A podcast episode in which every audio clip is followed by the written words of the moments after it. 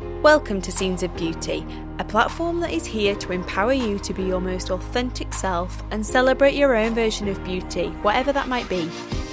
I'm Chloe, and I'm making it my mission to help you find and live your truest selves by connecting you with people that I believe live on their own terms. Each week, I sit down with guests that are all designed to show you that beauty comes in all shapes and sizes, and it means something completely different to every single one of us. Scenes of Beauty is a relatively new platform, so I wanted to ask you all a little favour. My aim is to reach as many people as possible with my weekly episodes, and the only way that I can do that is with your help. So if you're enjoying listening to the podcast and taking things away from it, please hit the subscribe button, share with friends, and follow me on Instagram. It really helps with growing the podcast, which in turn helps me to get bigger guests and share their stories even further. Emma Guns is a podcaster, fellow beauty obsessor, journalist, and writer. She has worked for some of the biggest publications in the UK, and I wanted to dig a little deeper into Emma's journey. Emma is someone that is all about self improvement, but in a realistic way. She's not about showing the highlights of her journey, but a real life reflection of the highs and lows, and let's face it, they're both as important. In this episode, Emma tells her story of working with Red Label Publications and her ambition of getting her dream job for OK magazine. We also chat about how beauty has evolved in the media. I share a lot of similar thoughts with Emma. I absolutely love her approach and realism, which is really evident when we chat about the current state of self love and the whole world of manifesting. There's been a lot of conversation on the podcast lately about weight and how we feel about our bodies, and it's becoming more and more apparent that so many of us feel quite similar when it comes to any conversation about body image. Emma and I also get quite deep about the way we feel about our bodies in this episode and have a really vulnerable and raw conversation about the relationship that we both have with our bodies, our weight, and how we always fall back on binge eating. Here's Emma's version of beauty. I am so excited to share that this episode of the Scenes of Beauty podcast is sponsored by WeGlow. WeGlow is a fitness app at your fingertips. Its workouts and recipes are designed around your lifestyle, and the app is all about building foundations that allow you to actually stick to your goals and enjoy achieving them. Did you know that 95% of New Year's resolutions are fitness related, and only 9% of those people actually stick to the goals that they've set out to achieve? Sound familiar? I am a huge advocate of fitness and really do believe that movement plays a huge part in loving ourselves and building up our own confidence. I've been using the WeGlow app for the past year and it has completely changed my life and the relationship that I have with working out. The reason I love it so much is because it's adaptable based on your goals. There are options to take part in fitness challenges like their six week restart challenge launching on the 9th of January. They also have a ton of other programs too, or you can simply search their library of workouts to find something that's suitable to your mood on the day, which is how I tend to use it. My favourite programs are always the full body ones. If you take working out a little more seriously, you can upload your photos to WeGlow, input your goals and track your workouts and calories, or you can use it a little more loosely as and when you work out or are in the need for some inspiration for a delicious recipe. WeGlow has given the Scenes of Beauty listeners an additional 20% off any of their subscription options when you sign up before the 28th of February using the code SCENES20. That's S C E N E S 20. So simply head to their website at weglow.app, click subscribe, and enter the code at checkout when you sign up for your new membership now. When you're ready to pop the question, the last thing you want to do is second guess the ring. At Bluenile.com, you can design a one of a kind ring with the ease and convenience of shopping online. Choose your diamond and setting. When you find the one, you'll get it delivered right to your door. Go to Bluenile.com and use promo code LISTEN to get $50 off your purchase of $500 or more. That's code LISTEN at Bluenile.com for $50 off your purchase. Bluenile.com code LISTEN. Hey, I'm Ryan Reynolds. At Mint Mobile, we like to do the opposite of what Big Wireless does. They charge you a lot, we charge you a little. So naturally, when they announced they'd be raising their prices due to inflation, we decided to deflate our prices due to not hating you. That's right. We're cutting the price of Mint Unlimited from $30 a month to just $15 a month. Give it a try at mintmobile.com slash switch. $45 upfront for three months plus taxes and fees. Promote for new customers for limited time. Unlimited more than 40 gigabytes per month. Slows. Full terms at mintmobile.com. Hiring for your small business? If you're not looking for professionals on LinkedIn, you're looking in the wrong place. That's like looking for your car keys in a fish tank. LinkedIn helps you hire professionals you can't find anywhere else, even those who aren't actively searching for a new job but might be open to the perfect role. In a given month, over 70% of LinkedIn users don't even visit other leading job sites. So start looking in the right place. With LinkedIn, you can hire professionals like a professional. Post your free job on linkedin.com slash people today. Hi, how are you? Yeah, good thanks. How are you? really well, thank you. I feel like we're um you're the podcaster here and It's very weird. It's very weird. It feels very um, like she was on the other foot situation. yeah. I feel like, oh god, I'm sitting in front of you. I'm like, oh, what do I ask? And I feel like I've got big shoes to fill. Well, I'm I'm already impressed. So you're fine. You're fine. um thank you for coming on. Pleasure. It's, um I feel it's going to be a really interesting conversation. Um for a few different reasons. I feel like you've got some really strong but insightful opinions on the beauty industry. You've obviously got a ton of knowledge.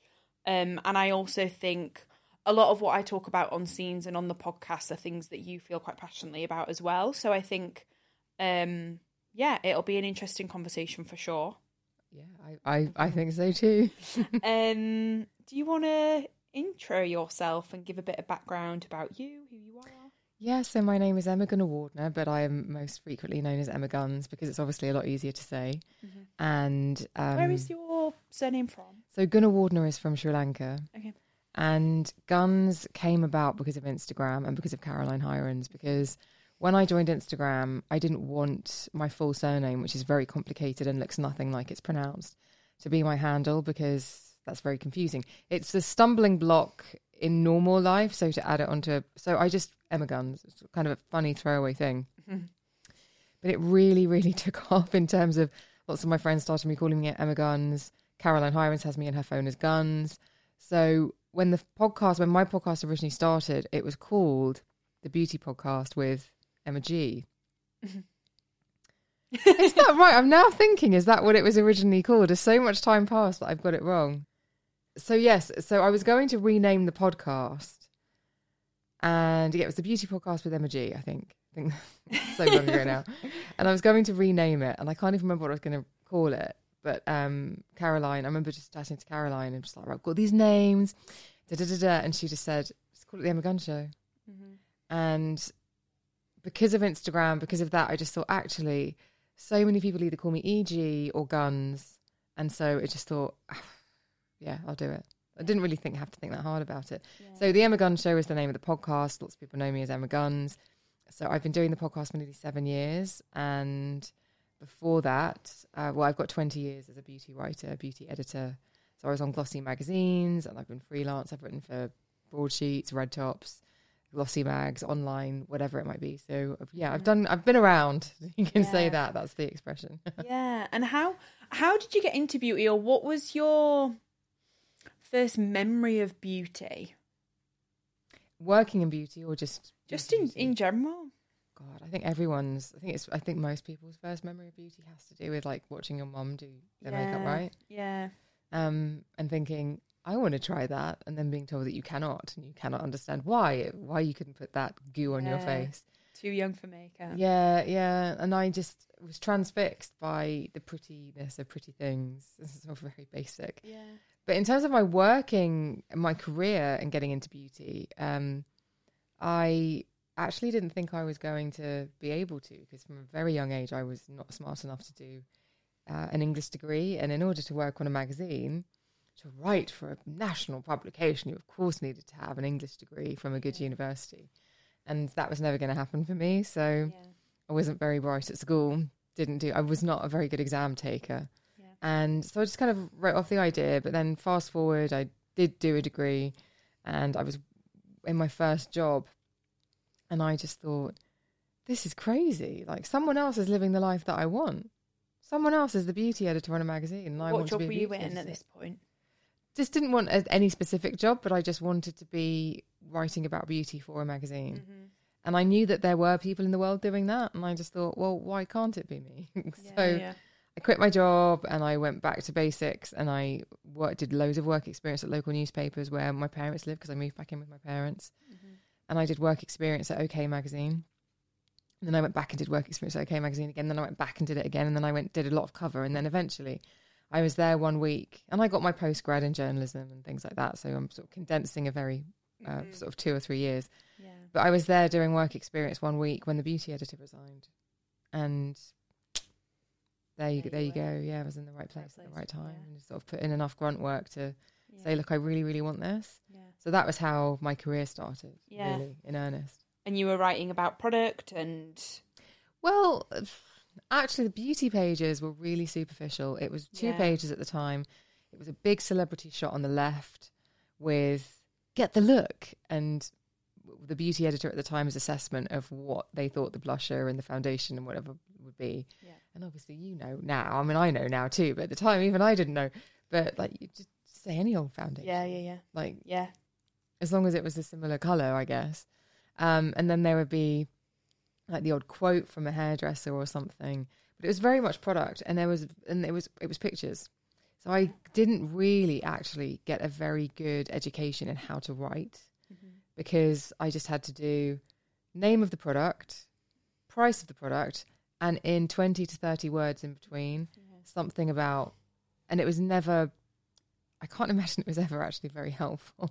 but I'm sort of laughing now. I don't feel good about it, I hasten to add. But I just sort of think it was just surface level describing the product in a way that the brand would be really happy about. And I think it's, um, I mean, we both know, and, and everyone listening to this also does, that beauty's come on and got way, way deeper than it ever has been before. People are not only interested in it, they're invested in it, and it's almost a lifestyle now. So, It says something about who you are and what you stand for now in a way that it probably didn't before. yeah. So it makes sense that it was a lot more surface level, you know, all those years ago. Yeah, I mean, to to their credit, I mean, I that was just because of the nature of the magazine that I worked on. It was very celebrity focused, and that was where I spent many many years. Actually, was focusing on the celebrity interviews, and and that was a really good um, education actually in learning a skill that I now use in my podcast, obviously. Yeah. But um, my colleagues, like friends who but who were on magazines, maybe the monthlies, had a bit more time to really like roll up their sleeves and get stuck into subjects, and really did break a lot of the stuff that now. I mean, it wouldn't have been big news back at back. It wouldn't be big news now, but back in the day, like one of my colleagues, like fifteen or twenty years ago, doing a piece on hyaluronic acid, you would have really had to have got that past your editor. Yeah, what do you mean moisture molecule? Why is that interesting? It's like, no, it is interesting because it's a problem solver, but we, I don't think the tone of journalism, particularly in the beauty space back then, was really about problem solving. Mm-hmm. And that's one of my favorite things about how it has evolved is that it is about what problem do you have that you need help with? And guess what? This might not just be a, a physical thing or a superficial thing. This might actually have a deeper impact. And Yeah. that's what I really like about where beauty can go. Yeah, yeah, yeah. I agree. So you were at the magazine, and then you did a bit on beauty. Did you go further into beauty and journalism? No, so when I so I was there for ten years doing beauty and then fashion and celebrity, and I wasn't very good at fashion, but I really enjoyed doing the shoots and I enjoyed Yeah, putting yeah, things together. But like, it's not my it's not my forte. Um, the celebrity really was the stuff that I really enjoyed doing in the beauty, and then I left after ten years, and then I did do quite a bit of beauty stuff, but I also did a lot of consulting um, because I picked up a lot of contacts and a lot of knowledge and when you're bombarded, particularly on a title that I was on, where every single product would be sent to you, or maybe not the prestige stuff, but you would hear about every single thing, it afforded you a really broad and unique perspective of the industry, like a lot of my Glossy magazine friends and colleagues had. And so, yeah, I did tons of consultancy and really kind of got to understand the business side of beauty as well, which I think is really important.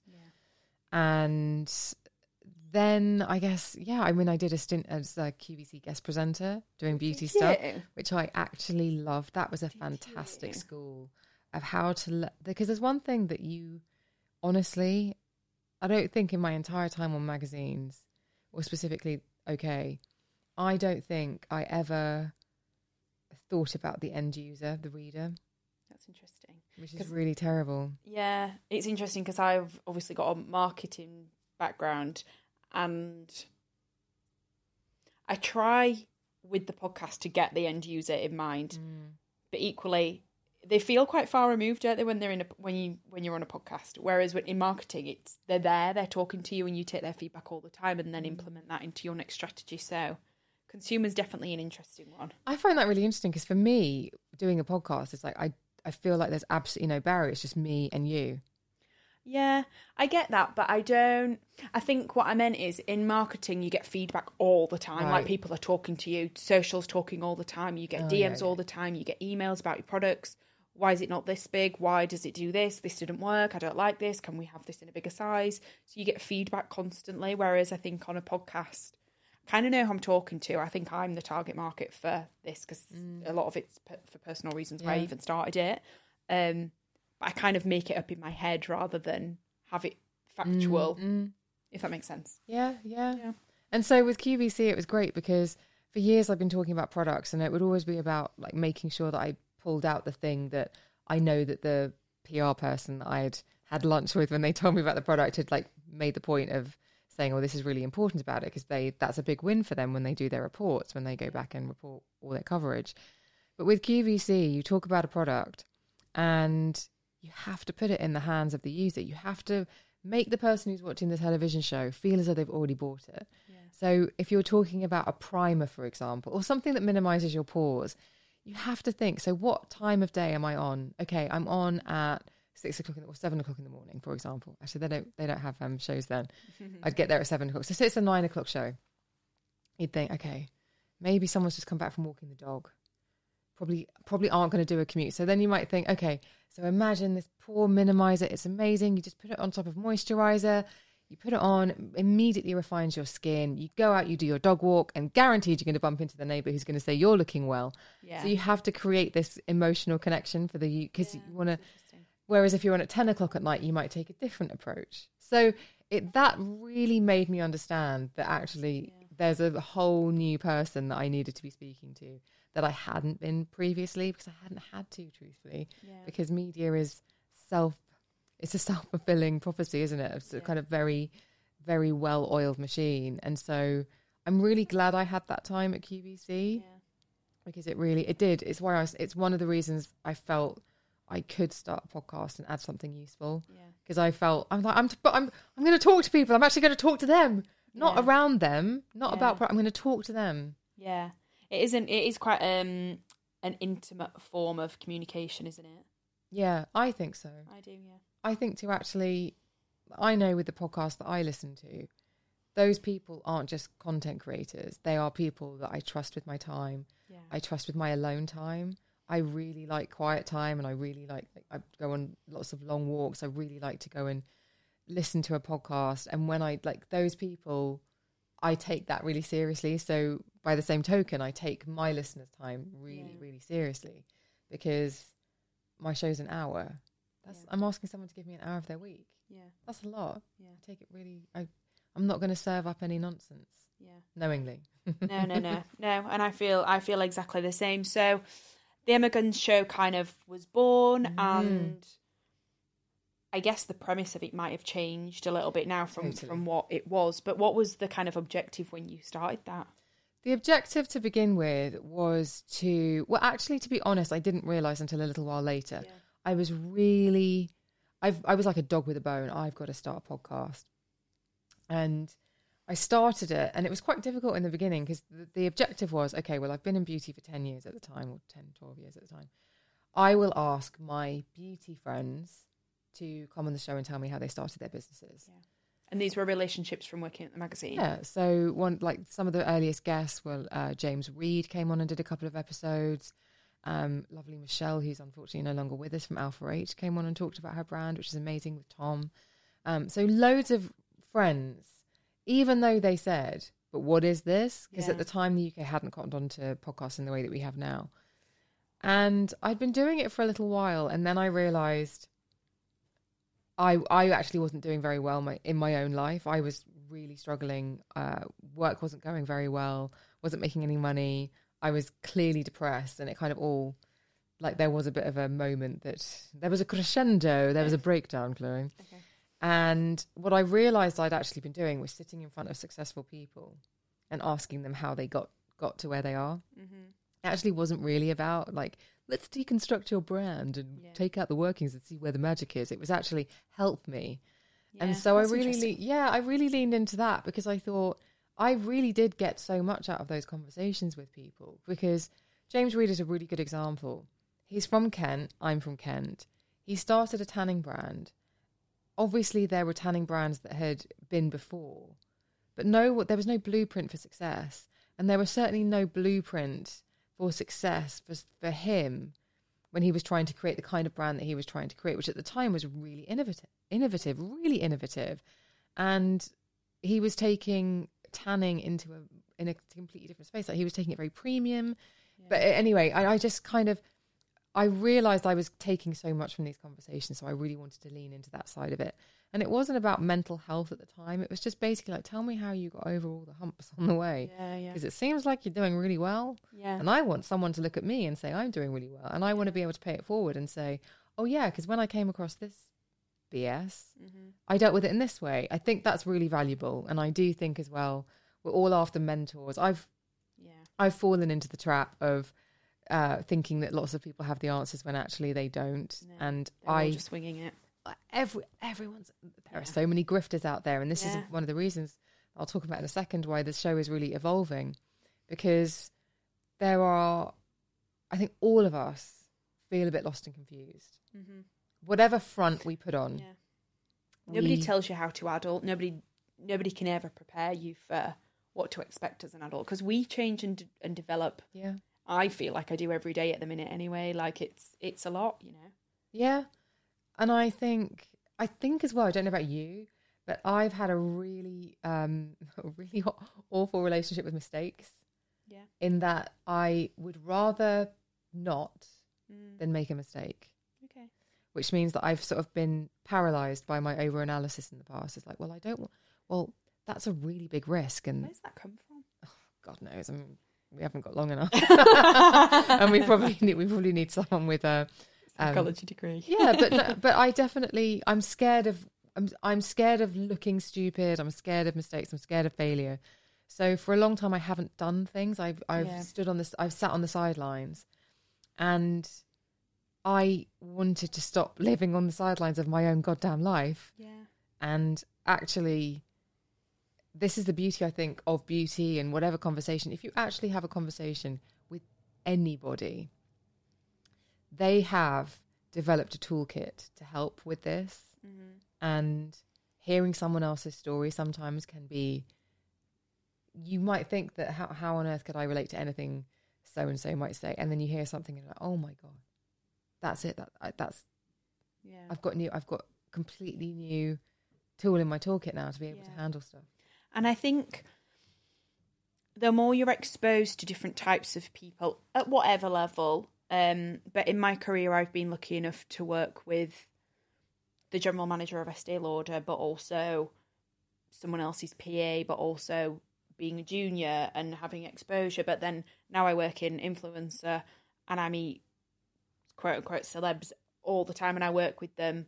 Um, and it what you realize is that everyone is just a person like regardless of status regardless of wealth regardless of whatever everyone is just a person and everyone is just doing what they how they know what they know how every day Yeah, it's um, it's absolutely true.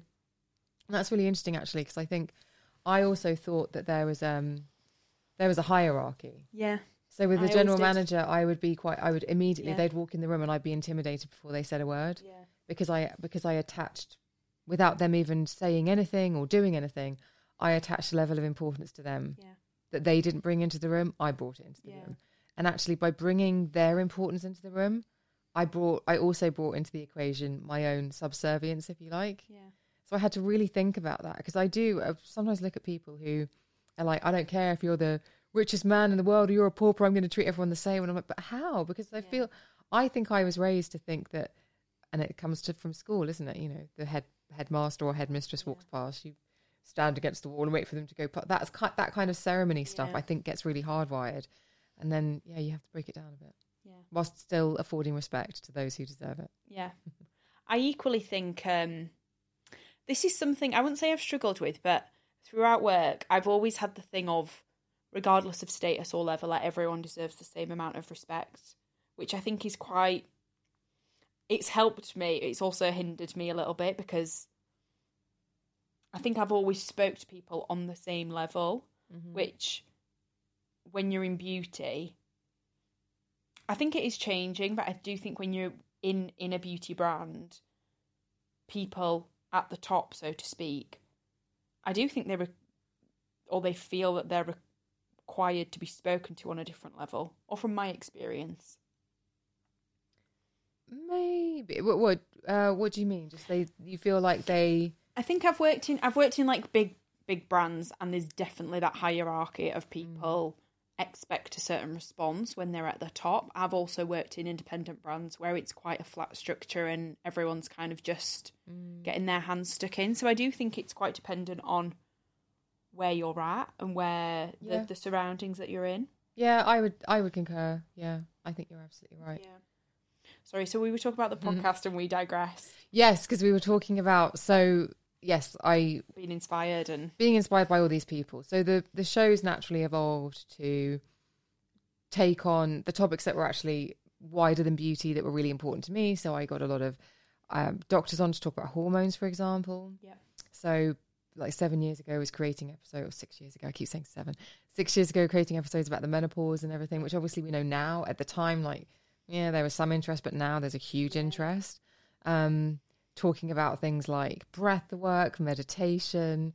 So really, just kind of leaning into all of that stuff that can be really helpful and support you if you are struggling or if you are. Um, I think I mean I don't know about you. I think everyone's like struggling with a sense of overwhelm, especially now, or like sensory overload. pressure and And so we, so I would kind of investigate these things that could help, and that's how the show's about. And I really love speaking to people who I'd never get a chance to speak to otherwise. So that's Yeah. why I've had like one of President Obama's former security personnel, a woman called Evy Poumpouras. My God, Okay, I've listened to quite a few of your episodes, but I haven't listened to she is unbelievable. Okay. She didn't just work I'll with the it. Obamas; she worked with Bush's junior and senior, and the Clintons. I'm okay. and she has stood next to them, fully prepared that if a gun goes off, she is getting between it and the president or the first lady, and that her mental fortitude blows my mind. Yeah, that's interesting. She's an incredible woman, and I've also had Chris Voss on, who was former head of negotiations for the FBI, mm-hmm. and he's parlayed his expertise in kidnap negotiation, for example, and hostage negotiation into business negotiation, mm-hmm. and it's fascinating. Yeah, it's yeah. absolutely fascinating, and I love all of that stuff. But what's happened recently, and I think COVID and the lockdown that we had.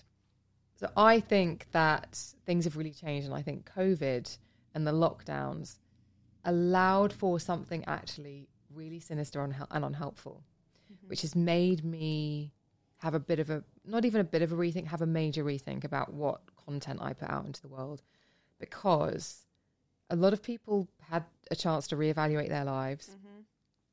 and a lot of people became life coaches. Yeah, I have an interesting. Yeah, we'll move on to it. We'll put a pin in that. Yeah. So a lot of, but a lot of people have found, have elevated themselves Yeah. to positions of guru status. Is probably the, the I'm being inarticulate here, but they are giving advice. And accepting the reverence that they get from people resonating Yeah. with the advice that they're giving. And I don't think they have any position with which to actually be sharing what they're sharing in the way that they are. And I think that what podcasting did, not just mine, podcasting in general, American, a lot of American ones as well, what they did was platform really incredible, qualified people who wouldn't get into magazines, newspapers, and in mainstream media. And it opened up the floor to some really interesting educational information being shared far and wide that was really helpful. What's happened now is there are a lot of grifters out there who are like, Hi, I'd like to speak to your listeners because I turn my life around and I can give them my five step plan for how they can turn theirs around. And it has zero substance. Yeah. Zero substance. Yeah. So, and I, he can really lean into that in a second. Yeah, yeah. But I'm rethinking, I've rethought the podcast because I've thought I'm going to run out of guests. And yet I'm being inundated with these people. which means I'm putting I'm attracting what I'm putting out. Yeah. So I need to have a rethink, and so um, there's a new structure coming to the podcast. Watch this space. That's exciting. Thank you. Um, and I will I will link the podcast in the show notes because you've definitely had some interesting guests on and, and some interesting stories to tell. So I'll I'll put it I'll put it down. Thank you. Um, yeah, interesting. You mention about I do I did say it in the beginning. Um, there are a lot of things that you talk about, and I think have opinions on that.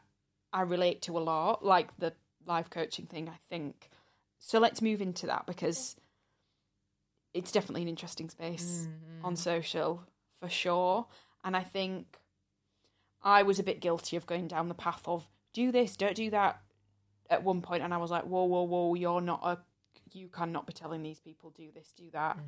Um, and I actually feel sometimes pressure from social media to be meditating, be seeing a therapist, be breathing, walking, eating right. And I am like, whoa, this is exhausting Yeah. to even think about. Yeah.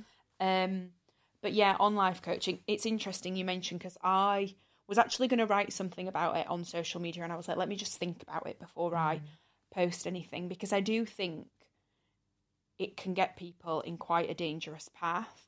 I've actually interviewed a couple of people on this podcast and not put the episodes out just because I didn't feel comfortable in the substance that that was shared within More them because you. Well done. That's really hard. I just don't feel comfortable putting conversations out there that I don't feel have the adequate level of expertise in them.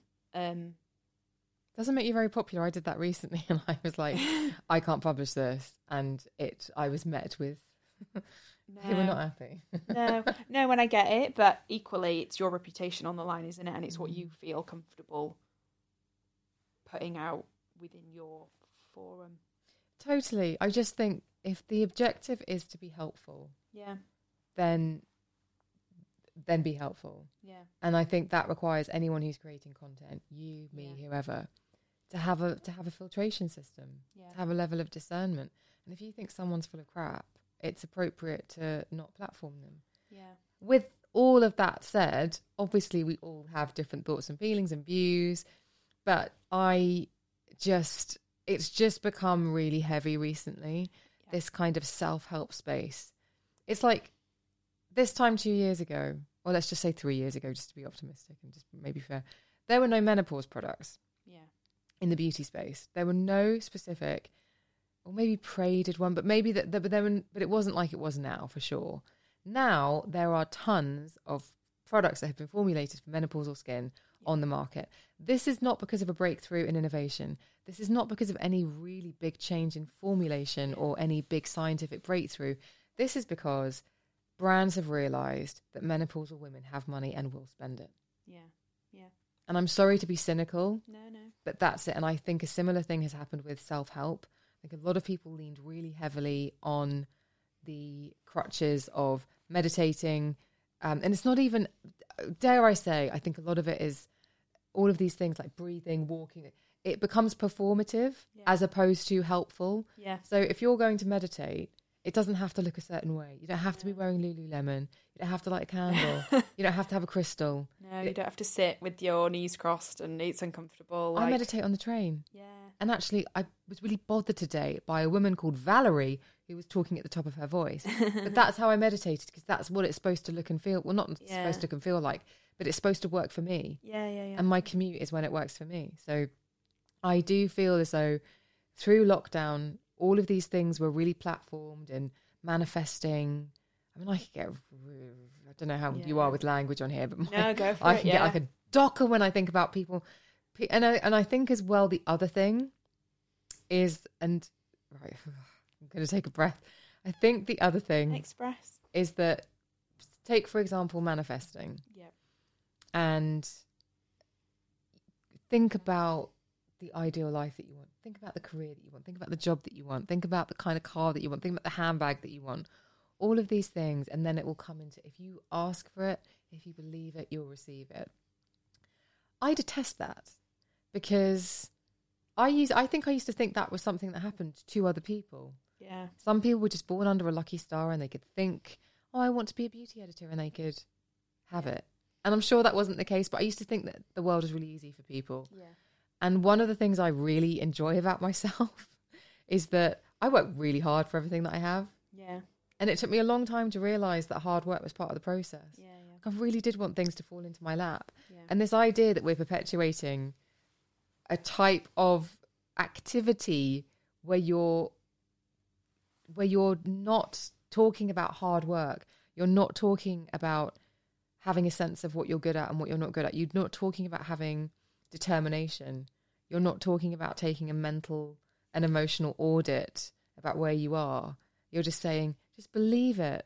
Yeah. And it never ever comes from someone in a, in a city who works in a fast food chicken shop. No. It always comes from very privileged people Yeah. who have a lovely life. Yeah. So, no, I reject it. No, I agree, and I um, have explored, like most people or a lot of people, have explored manifesting and meditating, breathing, and for a minute, I was like, "F all of that." I'm not into like it. I got so so bogged down to it that I felt it was more of a hindrance than a mm-hmm. help, and I felt pressured to do it.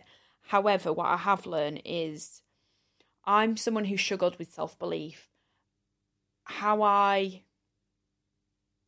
have taken manifesting and regurgitated it in my own way is if I believe I can have something, it just spurs me on to to believe that I'm worthy of it, so then I can go after it. Whereas before, I'm from a household. Whereas if I said to my mum, "Oh, I want to be a pilot," she'd be like, eh, "Leave that to someone else." You know, like she just didn't mm-hmm. believe in me, mm-hmm.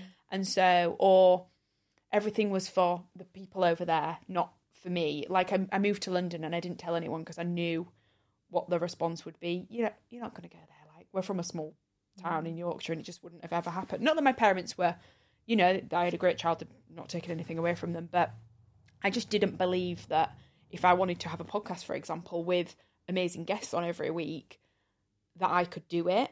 Um, and so what it has done is help me believe that things can happen, if that makes any sense. Yeah.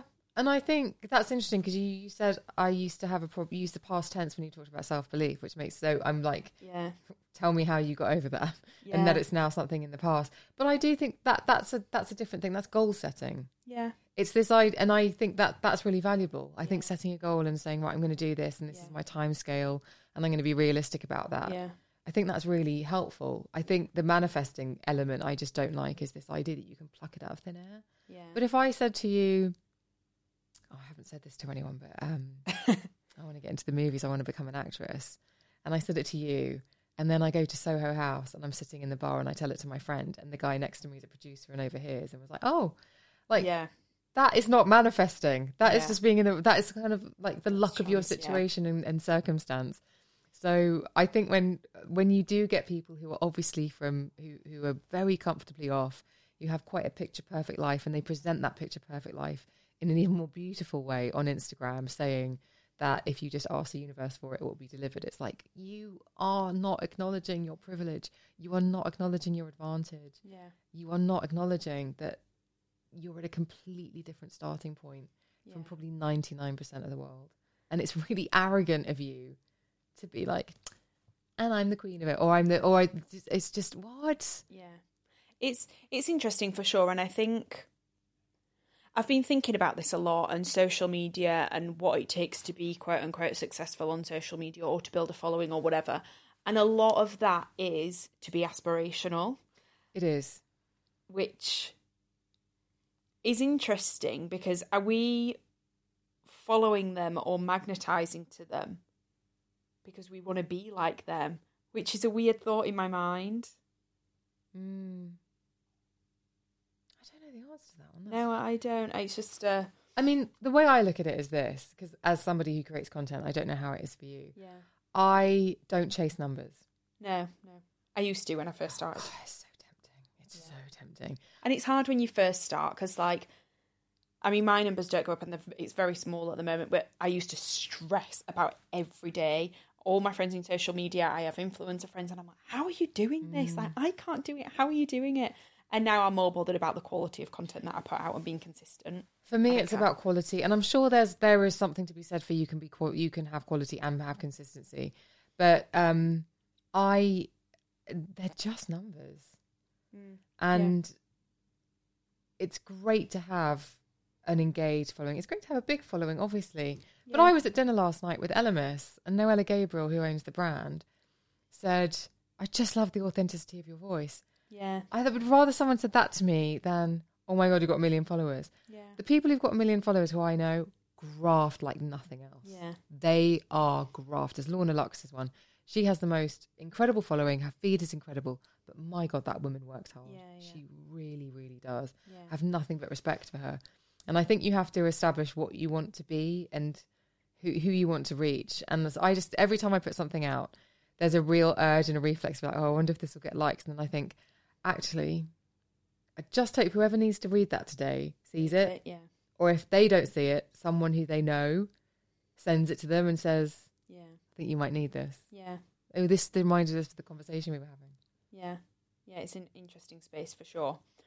Um, just going back to kind of when you were introducing yourself and you were talking about being at school or and not being so academic or I don't I can't remember the exact phrase that you used. It probably would have, I, I don't remember either, but I was, I just wasn't very good at exams, but I also wasn't engaged at all Yeah. with school. I wanted to be a backing singer with Guns N' Roses. Yeah. And the fact that I had to go to school got in the way of that. Yeah. So you were where did that did that come from purely just wanting to be musical or creative in a different way? Oh, it, I don't think I am the right, I'm a visual learner. Yeah. I'm not a study learner. Like my brother's very academic and he can he absorbs information like nothing else. We are polar opposites in that way. So he can read something and he will understand it very clearly and very quickly. I can read something and I'll have to go back over the same paragraph. Quite a, not quite a lot. Like it, sometimes it's like I I do need to be hammered over the head with some things when I'm reading it. But if you put me in front of say I don't know a cooking program and Nigella does a full Christmas roast, I can watch it once and I'm like right I know what I'm doing. yeah. So I'm very good with stuff like that. I'm very practical. I'm I can I when I was moving house a couple of years ago, I bought a load of IKEA furniture and I loved it. So I'd lay out everything. I don't know if I've ever heard anyone say I'd that. lay out all the pieces. I'd get the instructions. I'd read the instruction manual once, and then I'd start a timer. And I'd basically be like, "Bet you I can put this together in under forty-five minutes." That kind of stuff, I'm really good at. I am really, I'm, I'm very handsy. I'm sort of smart in that way, Yeah. but just in terms of being book smart, no, not Yeah. at all. i sort of, and I feel. And it is something that I think still to this day, I just like, oh, I wish I could pick things. I like, I do sometimes. That's why I think I started a podcast because I, if I hear it from somebody Yeah. and they can do an analogy, and that analogy involves Keanu Reeves, then I'm gonna get it. do you know what I mean? If they Yeah. can sort of make make me see it and feel it, yeah. then I was reading something today. Do you know there's actually a thing where you can so in your mind's eye, if I say to you in your mind, imagine an apple, Mm-hmm. can you see an apple? So I struggle with this because I do visualizations sometimes. I actually think they're quite fun to like lay, and I can see. I always go to the same house, always, and it's really strange. I can visualize, but the vi- I don't know if this makes any sense. It's the only way I know how to articulate. The visualization's kind of over there, so I know what it should look like, but I can't actually see it. It's it. in your peripheral vision, so you don't have a clear view of it. Okay. Yeah. So I okay, so this is blowing my mind. So this morning I was reading a book, uh, Richard Herring's book. Actually, he talks about the fact so his mind's eye is blind, so Oh, if he so he can't visualize an apple. That's interesting. Whereas for me, my brain is constantly full of pictures, constantly full so of images. So mm-hmm. to read that this morning, I had to have a sit down. So I was like, I didn't even think that this wasn't the case for everybody. That's, yeah, that's blown my mind actually. I'll find out the name of it and I'll message you because it's got a name and I've forgotten it. See, because I can't, I can read Yeah. something, but I can't pick out and remember the minutiae. But Yeah. if I watch, I don't know, VH1 Behind the Music about No Doubt, I remember every single thing. That's who I Um, am. And you've always been that way. You've always like throughout. Did you go to college and stuff? Yeah, I went to university, but um, I don't remember anything. That's strange, isn't it? I had to go. I know, and I feel terrible saying that because when I went, it was when getting into a university was much easier and it was much less expensive. So I feel really bad saying that now. But I went to university because if I hadn't, it would have been really embarrassing From a family perspective. from a family perspective. Yeah, I would have felt, I would have really felt like I let my family down terribly. Yeah. And how? So how did that feel? Like, did that feel like pre going to uni? Was that like a pressure to go? It wasn't a pressure; it was just expected. Expected. and I thought I'd always just scraped by. Mm-hmm. So I always, I kind of thought that I'd just scrape by and get into uni, and I didn't actually. And I got my A level results, and it was like, oh god. And I drove down to the nearest university and said, please let me in. And to cut a very long story short, they did Yeah. What did you study? sociology. That's interesting. Interesting that you studied sociology and then you went to more of a journalist. So when I went down to the university and said, please let me in, and like literally begged, please let me in, he said, I've got two spaces, one doing theology and one doing sociology. And I said, what's theology? And he said, okay, so it's going to be sociology. so there wasn't any thought. I j- honestly, it was just about getting, Getting in, in. and there was no thought about it whatsoever. Mm. As soon as I knew that I couldn't do English, Yeah. I was like, oh, I'll do, I'll do anything. I'll do anything just to get in. Yeah. So the plan was sorry, I feel like I'm going around the houses that's here. fine. But I'm trying to you wanted to do English but then you weren't so academic, but then the English was to go down a journalist route. Yeah, so I couldn't. So to get into a university to read English, you had to get something like three Bs at the time, or A and two Bs or something. That was never going to happen. I got a C and two Ds in the end.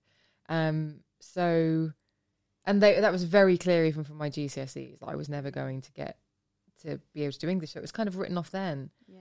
So it was only when I was 23 that I was working in a sales job, earning really good graduate salary, but just miserable. And I just thought, this isn't going to be the rest of my life, is it? Yeah. This is terrible. Yeah. But I can see how it becomes intoxicating. Get a job, get a house, get a mortgage, like all of that. I was like, no, I, I genuinely want to go to the Elle Style Awards and I want to be writing about beauty products. And I would like to go to the Cannes Film Festival with L'Oreal. Thank you very Yeah. much. And I've done all of those things. Congrats, because it's. Uh, I do agree with you. I think it's quite scary, and I moved out. I I was going down that path of. I just accepted that home was where I was, and that was that was the life. And you, I had a boyfriend for five years, and then you think about getting married and having kids. And luckily now, it all we broke up, and it all went downhill, and and then I moved here. Um, but for a lot of people, that doesn't happen and they not that it's right or wrong but like they get married and they have kids at 20 young like in their early 20s and then they just go throughout this life on autopilot Yeah, I know. I know. I, th- I think I know exactly what you mean. I was visiting my parents a few months ago um, at the back end of the summer, and we were walking through. They live in a really small village down in Kent, and we were walking through this new housing development, and it was so pretty. yeah Like all of the houses, they're all really cottagey. They've all got the same color front door, and it's like this sort of like sage green. I was like, oh my god, this looks like something out of a postcard. And I remember turning to my dad and saying, if this had been here when I was 21 and I'd left university, this would have been what I would have aspired to. yeah I would have thought I need to be in one of those houses. And like you say, there's nothing wrong with it whatsoever. no there's not but actually, I had the same feeling about getting on a magazine.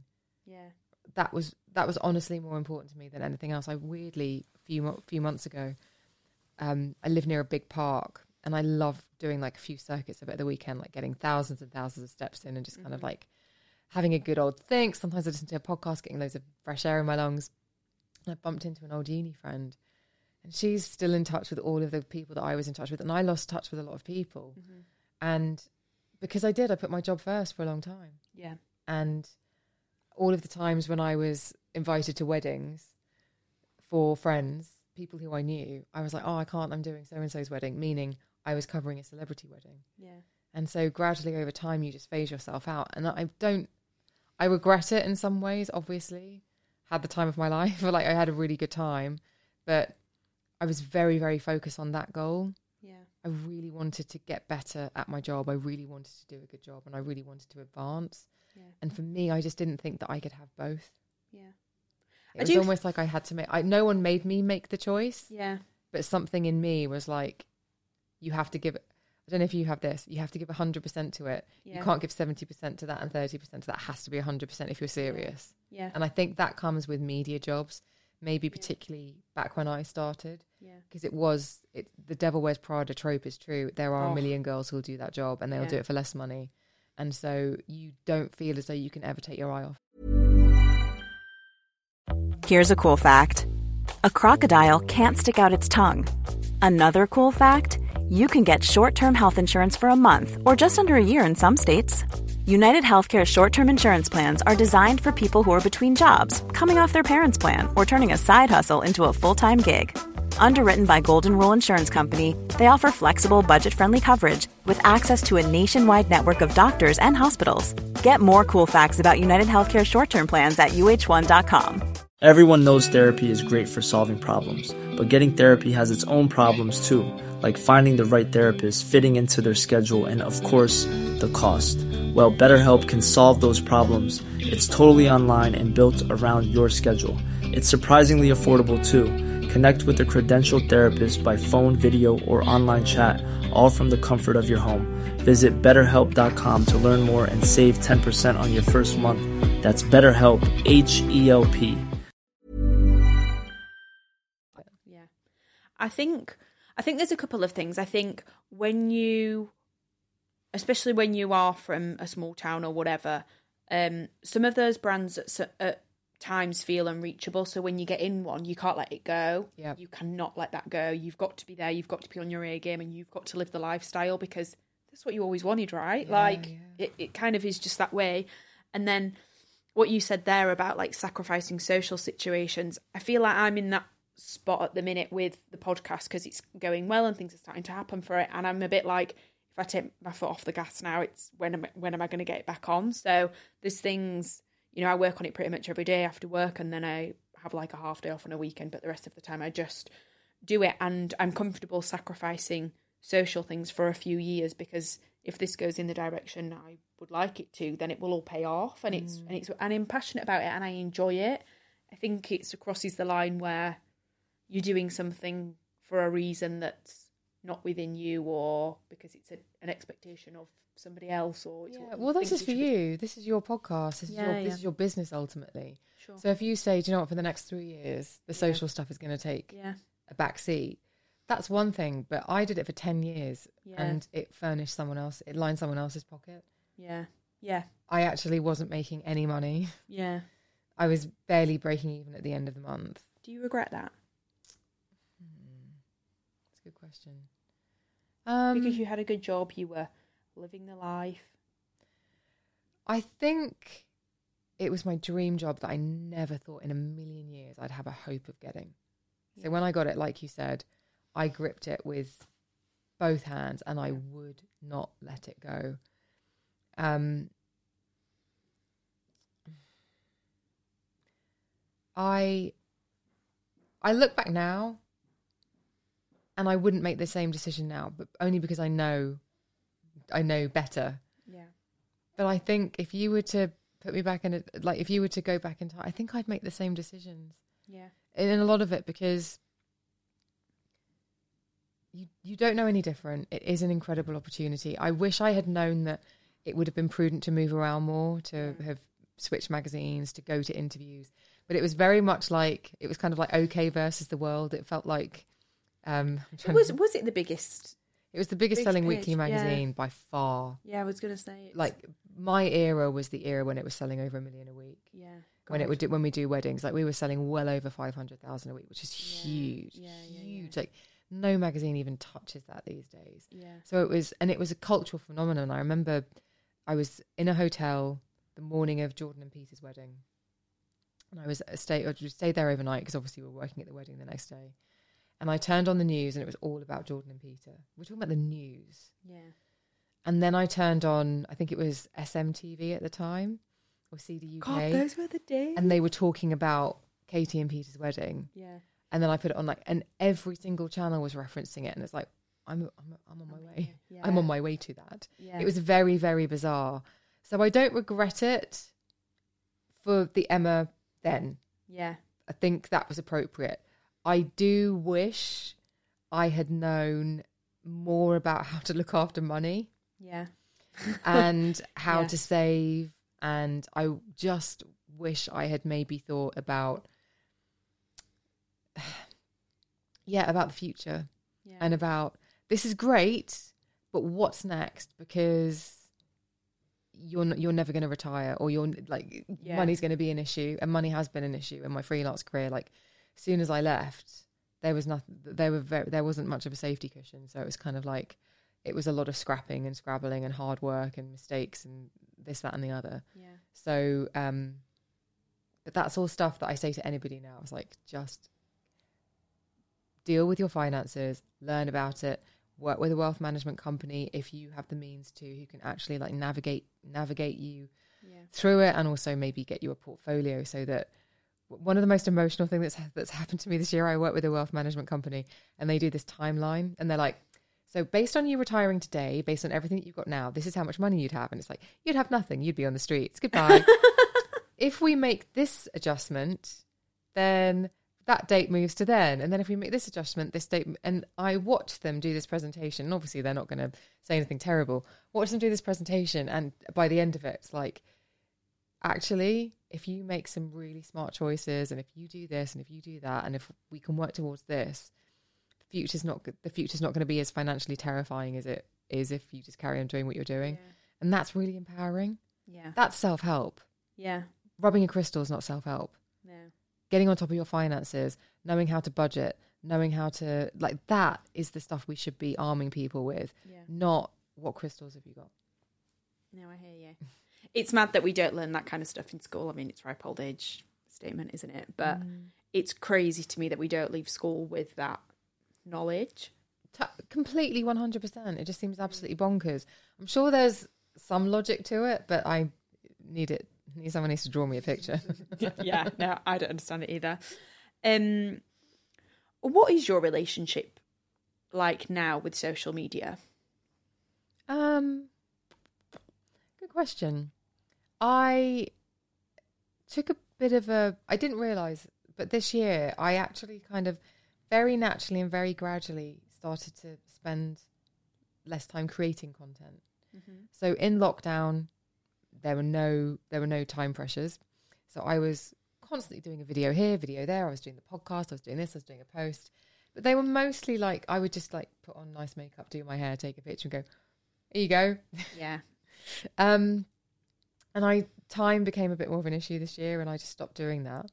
And I used to do a thing called three in, three out, where I'd like talk about the three products that I'd received and reviewed that week, and the three that I was going to do next week. People really liked it, but actually, it was a logistical nightmare. I just didn't have the time because sometimes the products didn't arrive, or they did, and I'd be like, "Oh God, this is rubbish. I don't want to say it's rubbish because it's only my anyway." So a couple of months ago, I was chatting to someone who just said to me, "You know, I looked at your your uh, Instagram the other day. If I didn't know you, I wouldn't know you had a podcast. If I just looked at your Instagram, I wouldn't know you had a podcast." I was like, "Oh my god, really?" Hmm.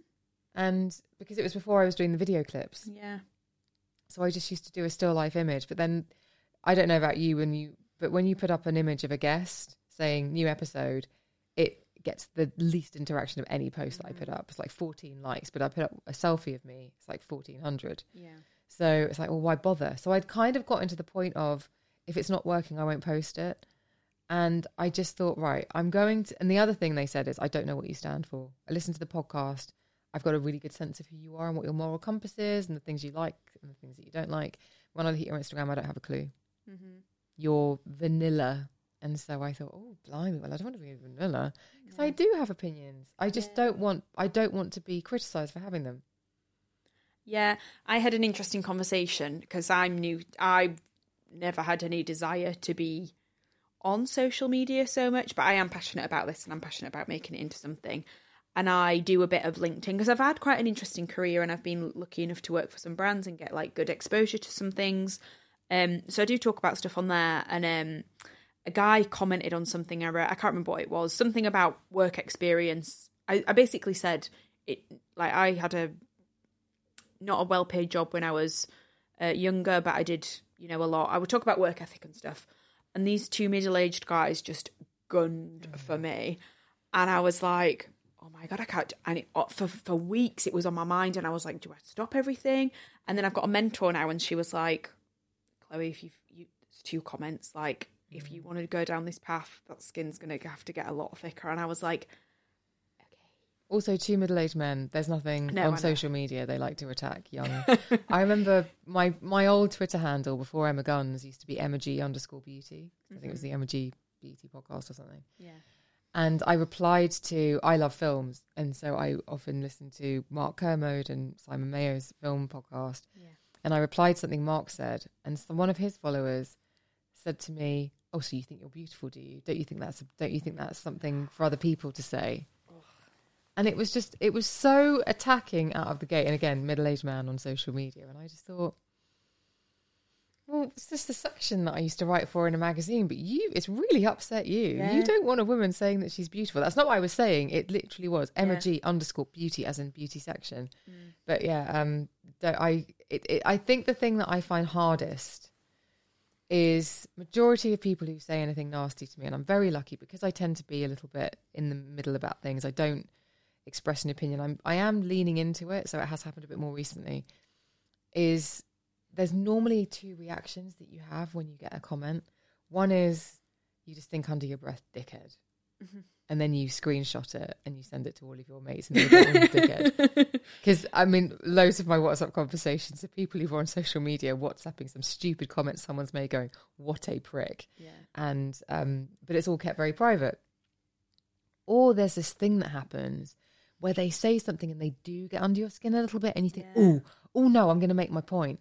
And I've done it a couple of times and actually it never, it, it, it's just the best thing to do is delete and ignore. Yeah. It's like if you get an email that you don't like.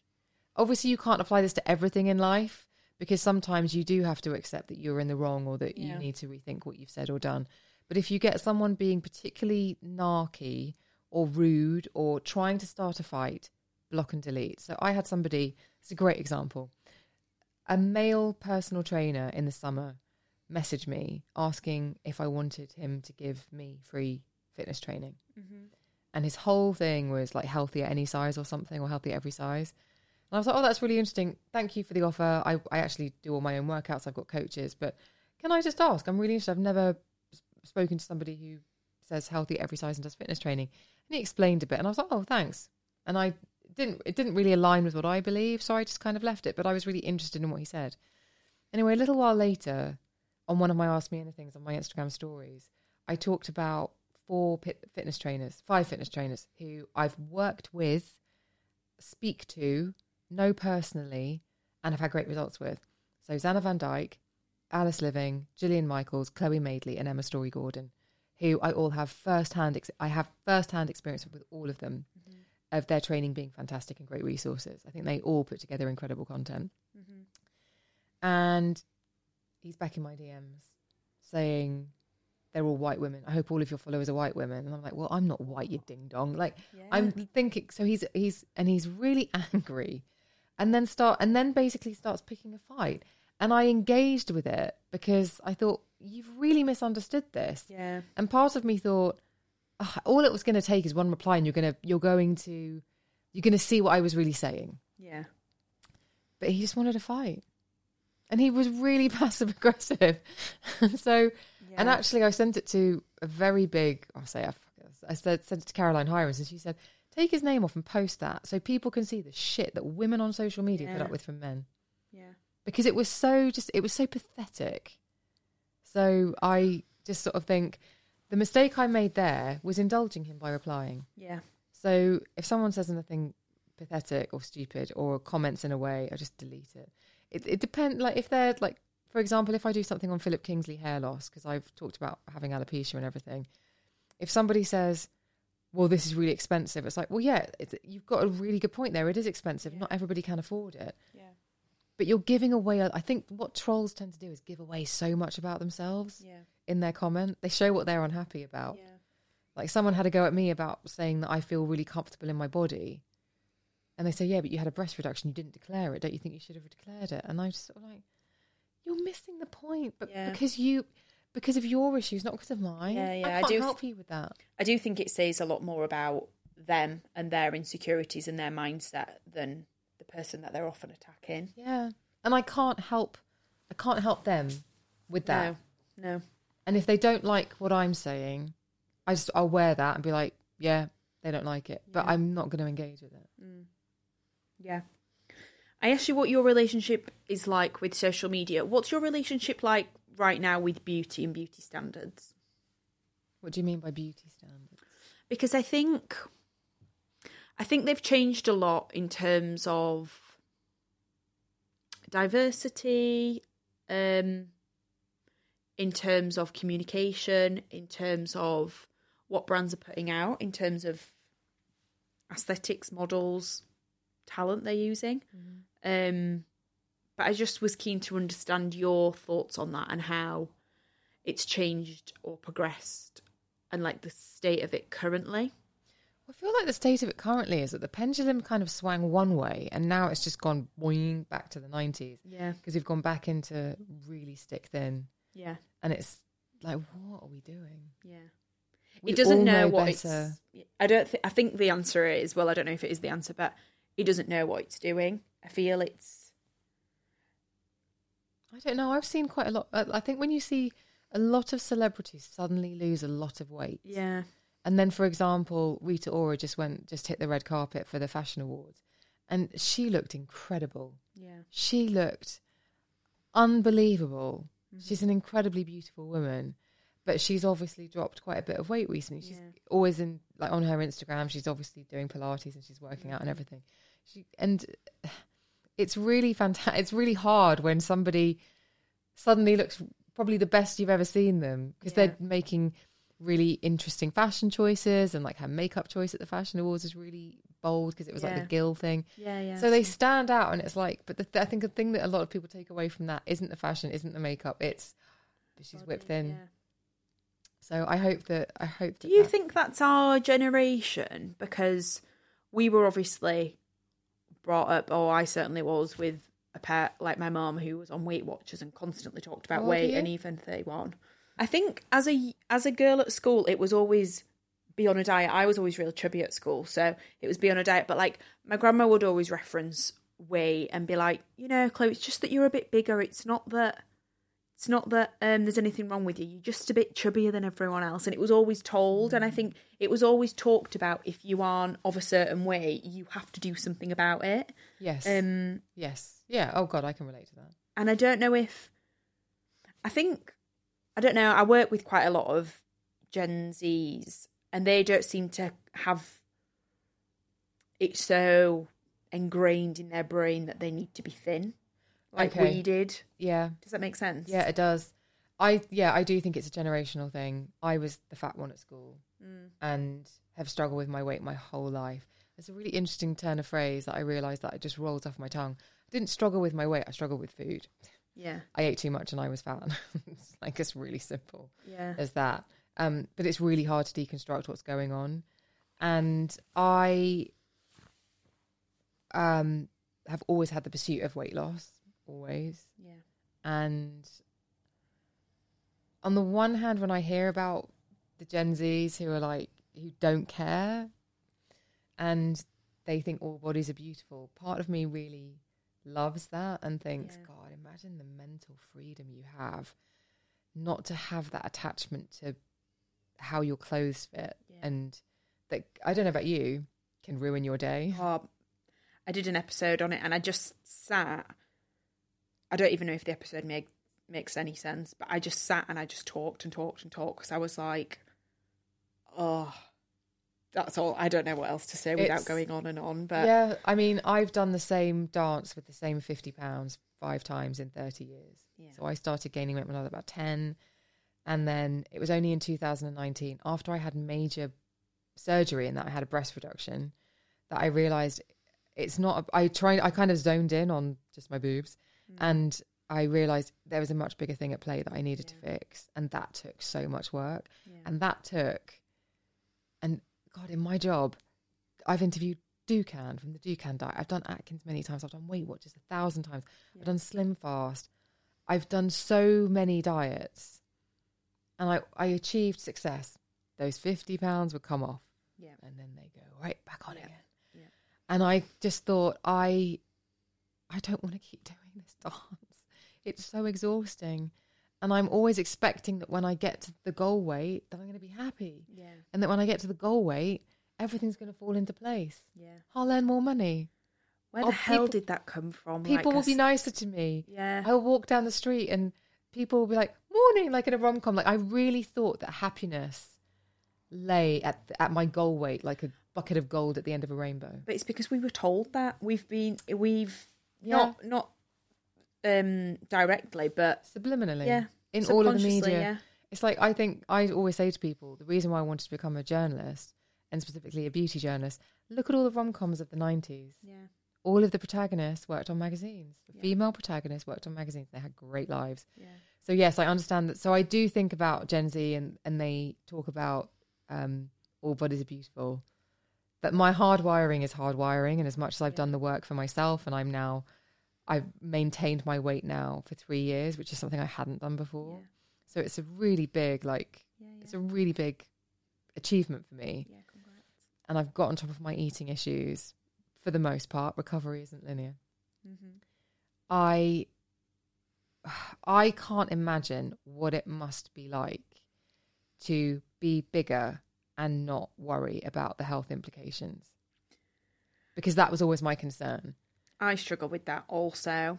I also don't know what's right or wrong, so I kind of just don't speak on it yet because one, I'm not a voice of expert, but two, I don't want to hurt anyone's feelings. Well, I don't want to hurt anyone's feelings and also I know that when I just said that there would have been someone would have gone Yeah, Um, but, but so someone said something to me really recently because there is does seem to be this divide now. There are doctors out there who say that there are no health implications, negative health implications from carrying excess weight, and there are other doctors who say that's absolute nonsense and that's really irresponsible. So I guess at some point you have to choose which side you lean towards. yeah, And actually, I find it incredibly empowering to nourish my body with foods that I believe will make me feel good and to exercise and move my body in a way that makes me feel stronger. Yeah. I'm 45 next week. I'm definitely perimenopausal. You do not look it. Bless you. You look great. I'm glad that you said that. No, you do. I was taken aback. Um, oh, I liked an audible gasp. I am definitely perimenopausal. I in the next five years definitely am going to hit menopause in a in a, a probably a fairly substantial way. I'm anticipating it because I had hormone issues as a kid. Um, I know that I need muscle on my body. Yeah, Muscle helps you uh, navigate those sorts of horm- hormonal changes really well. That's been proven. And so my priority is strength training. I strength train, I walk a lot, I keep myself mobile, I keep myself flexible. For me, and Evy Poumpouras, who I mentioned, uh, Obama's former Secret Service agent, she's like, people take better care of their cars than they do their bodies, but you get one body. And so for me, I definitely align with the idea of being in a body that is fitter and healthier and isn't carrying adipose tissue yeah, and is focusing on building muscle. Muscle is the organ of longevity. I that's that's where my belief lies. And I would say, being a 45 year old woman, nearly 45 year old woman, I have friends who are in their 50s and 60s, and not a single one of them aligns with the body positivity um, beliefs that Gen Z do yeah. because they're like, oh yeah, once you get past a certain age, that's all out the window. You know you need to drop that weight. You know that you need to do because there are different things yeah. that you are now worried about. You you do. I mean, I personally haven't seen anybody in their sixties, and I have friends in their sixties who are like, I wish I could have been like that, but the truth is, I know I feel better, Yeah, and I'm and I'm in better stead yeah, when I am eating a certain way and when I keep my weight in a particular for them a particular window of their comfort. yeah. It's a fine line, isn't it? Of I'm really trying to give myself a break on it at the moment. I'm. Tr- I think I'm trying to overcome this internal narrative of don't eat that. You can't eat this today because you're going to this tomorrow. I'm going to Paris next week, and in my head already, I'm like, I daren't. I've bought new outfits because we're going all out. It's my friend's birthday, Um, and I daren't try them on until I'm, I have a day where I feel good because I know that yeah. if I try on the clothes, all hell is going to break loose. Um, having said that, I'm not anywhere near as bad as what I used to be, but it, I am trying to break the narrative of you've got to be in the gym five days a week to feel good, and you've got Yeah, to yeah. not eat certain things to feel good, or it's it's a lot, isn't it? How have you managed to break that cycle or barrier, or you might not have, and you might still I- face things. I like to think I've done a lot of breaking through, yeah, but recovery isn't linear. That's probably my like catchphrase. Yeah. So I used to think that yeah, if I it's it was the performative weight loss. So when I used to exercise, I would exercise always. I would I would be when I used to live in Clapham, I would be at the doors of Fitness Exchange at five fifty nine, waiting for those doors to open. Was it six thirty? I can't remember. Uh, it's a long time ago now, but I would always exercise first thing, and it would be all I would talk about, and I would and I'd be really good at it, and I I could go for like eighteen months exercising five days a week, and really restricting what I was eating, and I could lose those fifty pounds. Yeah, but then eventually something would happen and it was all about the perfectionist mindset. So something would happen and i wouldn't be able to get my workouts in. And so then i'd start like doing two workouts a day or three workouts a day. Like i'd do go and go to the gym in the morning do my cardio for an hour do strength training go to work go back to the gym do like i was going to say pump and dump i don't mean that. I mean what was it called? It was body pump or something pump and something. And then um and then i do a spinning class. Yeah. and that would be a day. She must have been. Exactly. So I get to the point where I couldn't maintain that any longer. But because I didn't do it for say two or three days, then I'd be like, oh, I've ruined it. And then I would spiral and those 50 pounds would go back on. Yeah, yeah, yeah.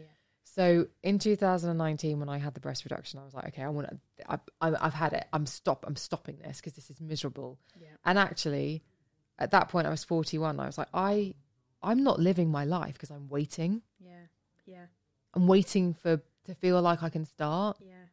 and I'm 41. That's too late. So stop it. I had a really long chat with myself and I read a book that I've talked about loads on the podcast called Brain Over Binge. Mm-hmm. And it didn't really apply to me in the sense that I'm not bulimic, but it did apply to me in the sense that I had a very messed up relationship with food. So I never kept it in the house. So I remember my friend Charlotte would always come over and she'd open the cupboards. She was like, Emma, there is nothing in here. And it was because I couldn't have food in the house because I didn't trust Just myself. yourself. I'm the same. And if I had a, if I bought a multi pack of something, they would all go. Or I'd eat four of them, feel really bad, couldn't leave the two alone, so I'd flush them down the loo. Yeah, I, yeah. God, yeah. It's crazy, isn't it? I um got sent a hamper yesterday, and it's really nice. And uh, Hampers are the worst. well, I'm pan- I'm literally. Yeah. Oh, it's even making my eyes water a bit. Like You're in a safe place. I know, but it's like, what do I do with it? Because I've left it in the kitchen. I have housemates, and I've left it in the kitchen because if I take it in my room, I'm like, what? I don't trust myself, and it's, and I've just, you know, like you just want to get to a space where you want to be able to enjoy, but not binge or not feel bad, or it's exhausting, isn't it? It's really exhausting, and I totally know hampers are the worst. And there was like during lockdown, the Body Shop used to send these vegan brownie making mm. kits. I'm just like stop what I was doing, and then basically like make these things and barely cook them, and just like whatever, uh, just and Yeah. th- and then I would have to. Oh my god, what is happening? It was like a frenzy, and then I'd have to go down and put them in the communal bins. Yeah. like, something really. I, I- this is this is this is a frenzy. Yeah. This is like a I'm having an out of body experience. Yeah. So yeah, I'd be the same. And it's it's really really hard. So the way one of the biggest shifts was one of the biggest shifts is I decided I wasn't ever going to not enjoy something. Yeah. I wasn't ever going to restrict my food, but I knew I had to make better choices. It was mm. just about my choices because basically the thing was every diet I'd ever done had worked because it took my choices away. It mm. told me what to choose. Yeah. So I was like, I don't need those training wheels. Yeah. I'm a grown ass woman. I want to make the right choices. I don't Yeah. want someone else's choices to be the thing that get me to where I want to be. I want my choices to be the thing that get me to where I want to be. Yeah. So I took back accountability. And I think the hardest thing, and maybe this is, we can talk about this offline as well. Mm-hmm. I felt very much that when I would do the sort of feeding frenzies or the binges or the restricting for days, well, not days, but like if I go a full day without mm-hmm. eating, I'll be like, I did it. I'd be Yeah. so proud of myself. Yeah. I'd get to the evening and not having having and not have eaten Yeah. because I was like, oh, it felt like I'd sort of won. But then Yeah. eventually you eat and it just, I don't know, it was like a trap door and Yeah, everything goes in. Yeah. It, which which is really really hard. So I just I'm not going to restrict myself from anything. So for example, this week or last week I got on the scales and I put on two pounds. Now I told you that I've maintained my weight, so I've maintained my weight for three years in the same four pound window, which I've never done before. Yeah. I'm really really happy with it. Yeah. And I've taken the pressure off exercise. I trust science, so I kind of I spent a bit of time a couple of years ago working out what I reckon my base me- metabolic rate was. Mm-hmm. And instead of dropping my calories, I just kind of stuck to to near there because I was like, but if a deficit's still a deficit, like if I just Yeah. am re- if I trust slow and steady, Yeah. it's going to work. Marathon, not sprint. Exactly. So a couple of weeks ago, I got on the scales and it's gone up. It's gone two pounds over my safe zone, if you like, my window that I've been keeping in. And I was like, I know it's because my eating's been a bit off recently. Yeah. I've been feeling a bit stressed. I've been feeling a bit overwhelmed. And I rely on food for more than just physical nourishment. Yeah. Food is how I have a good time. Yeah. It's how I treat myself. Yep. And I had overdone it. Now, two pounds isn't much, No, not at all. but in my story, it's an indicator that maybe something is out of whack Yeah. and I just need to reassess. And I did. But the first thing I did after I got off the scales and had my shower is I went to the coffee shop and I got a coffee and an apricot croissant Mm-hmm. because I refuse to because I can still have that, which would in my old version of myself would have seemed like a horrible indulgence Yeah. and would have been a path to weight gain. I can still have that and if I wanted to lose weight. Yeah. Yeah. And not go crazy. So it's about being measured. It's about making better choices. It's about empowering myself with the information and actually forgetting everything I ever learned from a diet. Yeah. How do I feel? Because every diet I've ever gone on has told me that my goal weight is a good 20 pounds lighter than I am. Yeah. I feel great as I am. Yeah. I do.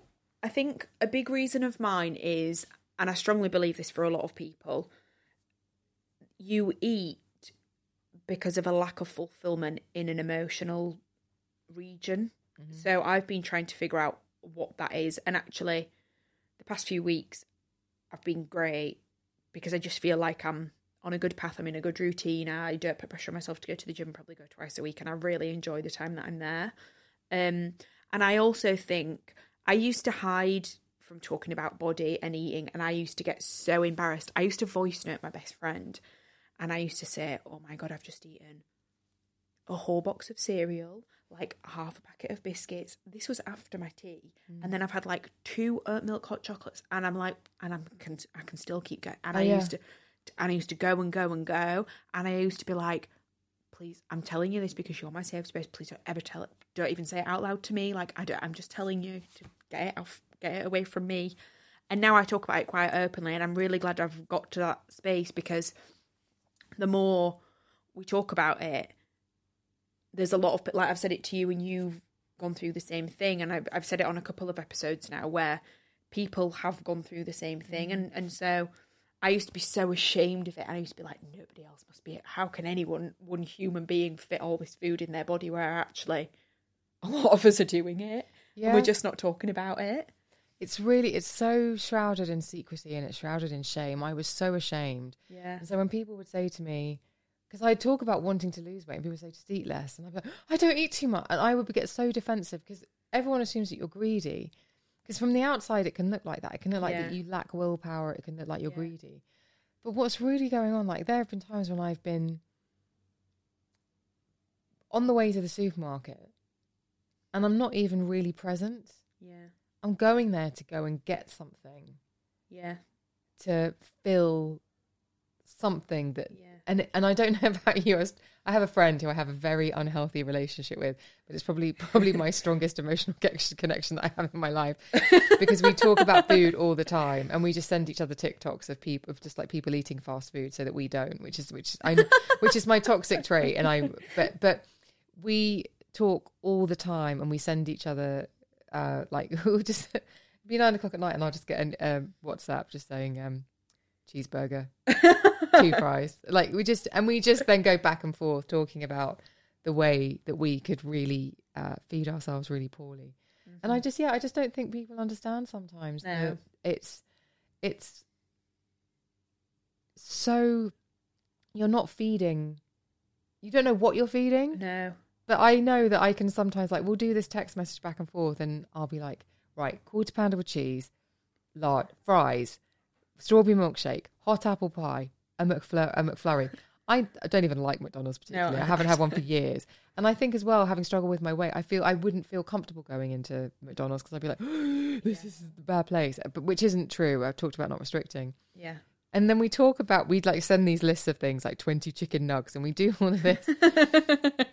and then like five minutes later, we're like, "Oh, we really fancy something sweet now." I'm really, I'm really enjoying it. and then and then we'll like go, go back and be like Black Black Forest Gateau or like profiteroles.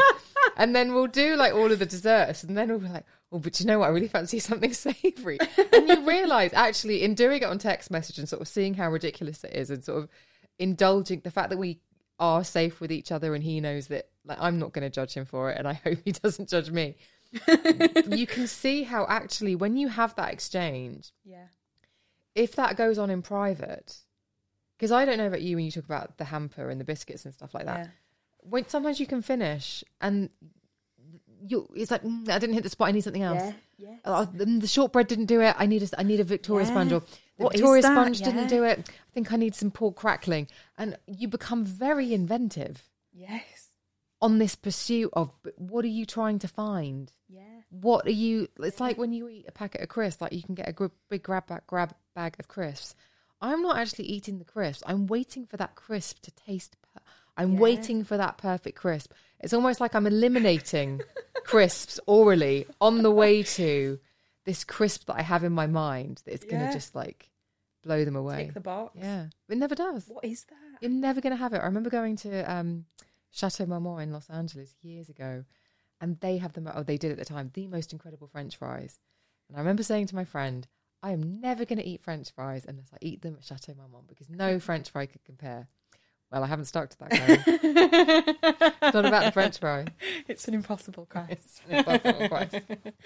um, you had James Smith on recently, didn't you? And he um, he said something a long time ago. I used to be I used to obsess over him. I did his app. I did, and I, f- I find him really insightful, and I've learned a lot about body and perspective. I think. I mean, some of his stuff's out there. It's controversial, but I think he offers perspective. And what he said was, uh, or something he said a long time ago was, you know, you get up probably feel pressure to go to a gym class that you don't want to go to. Then you go to a job that a lot of people hate. They don't want to work nine till five. So you're miserable all day. Not miserable, but grand scheme of things.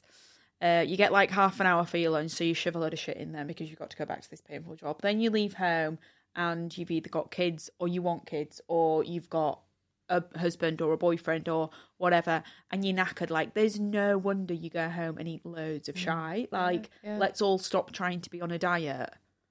Let's just get through the damn day. Yeah, like yeah. you know perspective. And i was just so i do think about that sometimes and just remove that pressure because we're all busy. Like i spend i would say 30% of my time on a train coming down to london one or two days a week.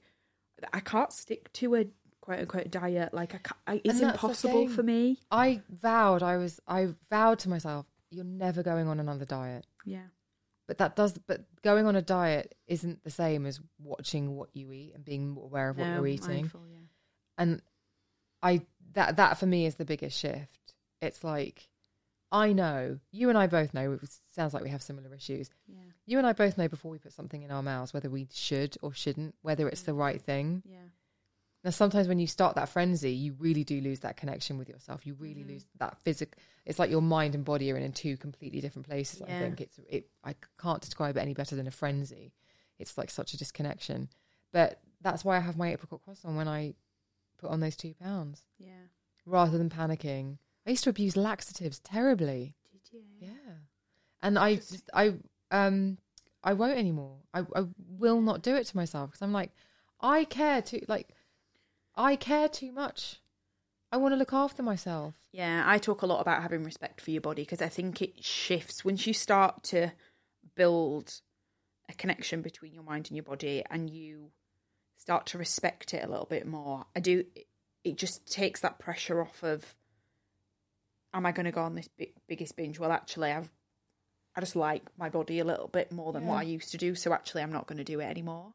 Yeah, like not anymore, but it makes me just second guess what I'm doing to it. Yeah, I hear. I hear. I know. I was watching an influencer on um, TikTok, I think, and she's plus size, and she's like, "This is your body. It looks after you. It keeps." And I was, and I was like, "Yeah, but I it sort of kind of goes both ways." Yeah. And I know that's. I know someone's going to listen to that and think I'm being really unfair, but there, there. I guess it is a guess a generational thing as well. Of it is hardwired into me to think that being obese is not as good as being Yeah. No, it is me too. within a healthy weight range. I don't Mhm. want to use a specific. I think this is where it gets really difficult. The vocabulary is really hard, and you go, you're going to offend somebody. I don't want anybody to feel uncomfortable in their own skin. Nobody should be bullied or picked on for how they look. Yeah. I've been in that position. It really sucks because you're like, well, there's bugger all I can do about it. Yeah. So please don't use it against me. In that moment, there's nothing I can do about it. But at the same time, I, uh, yeah, I feel like I'm going to go down a path here that's No, going to okay. really make me unpopular. But yeah, I just sort of think there's something really empowering Yeah. about understanding that you do have agency over your body, Yeah. not control. That's very different and that's dangerous. But having the agency to make the choice that you need. Sometimes the choice is to wake up in the morning and think, oh, I'm going to smash a lower body workout today. Sometimes to wake up in the morning, have a little think and think, oh no, I've been really busy this week. Best thing I can do is just like sit in bed and watch Meghan and Harry with a cup of tea. Yeah. That is as important as the workout Yeah. in many ways. Yeah. And the same with the food. Like some days, oh, I'm really tired. I could absolutely nail a pizza, mm, but I've got a, I've got a really long walk tomorrow morning. So actually, it'd be really good to like put some protein and greens in me. Mm. And it's making those choices. And one isn't a diet. Yeah. All of them are on the table. Yeah. It's just being like, what's going to make me feel better? Mm. That's where I. That's where I try to come at it from. Yeah. No, I completely Sometimes agree. pizza's going to make me feel better, Chloe. Pizza's my favourite takeout, you know. Pizza mean- and Thai. I know Thai's not the worst, but I'm never gonna. I'm never gonna commit to one. no. See, I I restricted fast food so much when I first went on a diet when I was about 16, maybe a bit older, maybe 18, and I lost a lot of weight, like unhealthy amount of weight. I was really skinny. Um and I cut everything out and ever since I don't really like chips, I don't like burgers, I don't which is is and I don't like now if I really wanted one I'd have it, but I just like went for dinner yesterday and we all had like there was loads of fries and stuff on the table. I just don't eat them. I just don't don't enjoy them. So and people say to me a lot of the time like you know you can like let your guard down sometimes with food because I don't just fast food and stodgy stuff is not my it's not in my palate anymore, you know. No, I think. I think there's something to be said for that. It's like kids don't like vegetables because the majority of the food that we feed kids Yeah. is so sweet. And Yeah. when you when you when they eat a bit of broccoli, I mean, I love broccoli. Yeah. I mean, you oven roast some broccoli, Yeah. Oh yeah. with a bit of garlic, of sesame oil. Oh, Yeah. absolute taste sensation. Yeah. But you give it to a kid who's used to sweets and like those Potato yogurty waffles. things and everything. It's going to taste like mud. Yeah. No wonder kids hate vegetables. Yeah. It's the same thing, I think, when you can sort of train yourself. And I, I don't particularly like fast food in that. And I love a Nando's, but like the sort of burgers and fries and stuff like that. Because they just don't feel, they just don't taste like food. No. They taste artificial. I Yeah. just don't really, um, I've just, yeah, I just think my taste buds have adjusted Yeah. Mine too. just don't enjoy it. Yeah, mine too. Um, so final question that I ask everyone on the show is what is your version of beauty? What is my version of beauty? This is a really hard one to get my head around because I think it can mean so many Yeah. wonderful, incredible things. If you say beauty to me, I immediately think of incredible images like Mario Testino supermodel images, and I think about the supers. Yeah. Um, because to me, at the age I was when the real supermodel thing happened, that was like when my brain was really developing. They were indelibly printed on my mind as just like that's what beauty is, mm-hmm. and no one since has lived up to that moment for me. Like I know there have been supermodels. Bella Hadid is absolutely beautiful. Gisele's obviously incredible, but nothing in my mind is as beautiful as those supers were. So I think about that when I think about beauty. My version of beauty in terms of my own life. Mm-hmm. It was always a thing that I enjoyed, and there was so much playfulness with it. Yeah. I love makeup. I love creating. I love what you can create with makeup. Yeah. Absolutely. When I was in lockdown and I'd feel like, oh, I'm feeling a bit sad today, like it's getting to me. And I tried not to. I actually think I did really well in lockdown through that. I'd watch Sam Chapman or Nic Chapman's old YouTube Mm-hmm. because I know them and I really like them, but I really love how they talk about makeup. Yeah. And watching them play with makeup would make me then go into my bathroom, do a completely full, ridiculous face of makeup, and I would feel like a different person. Yeah. I'd feel amazing. And I wasn't going anywhere. I was going for my hours walk around the park, Yeah. but I felt it- there's there's something physically and emotionally and mentally transformative about makeup, which I really enjoy. So that I really love about it. That's something that I think is wonderful. And I think in the last few years, I've really taken skincare a lot more seriously because I'm old, getting older, and I am trying to be use products that will stand my skin in really skin in really good stead. Mm-hmm. And so there's been a shift. So my version of beauty now has shifted from what it used to be. So I used to enjoy the ceremony of beauty. Used to enjoy like a tincture here and an oil there hmm. and a layering here and a massage there. because all of those things when you're in your 20s and 30s make your skin look great so you think they're working. And so I'd love all of the different ways in which you could pamper your skin. And now I'm results driven, baby. there's no more ceremony. There's no more pampering. There's no more like, I don't use any facial rollers or anything. I use uh, gold standard skincare ingredients in uh, a strength and percentage that's suitable for my skin to get results.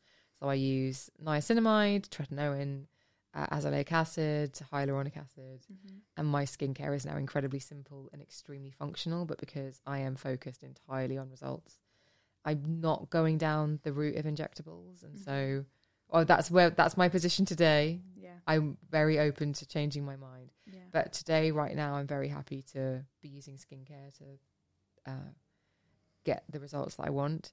So my version of beauty, kind of, I guess, I hope it's all right that it covers all three. It's yeah, like of course. this standard, this incredible like moment in time. Just when you say beauty, I just immediately think of Christy Turlington Mm-hmm. on that, on like and Versace and George Michael, and like that to me.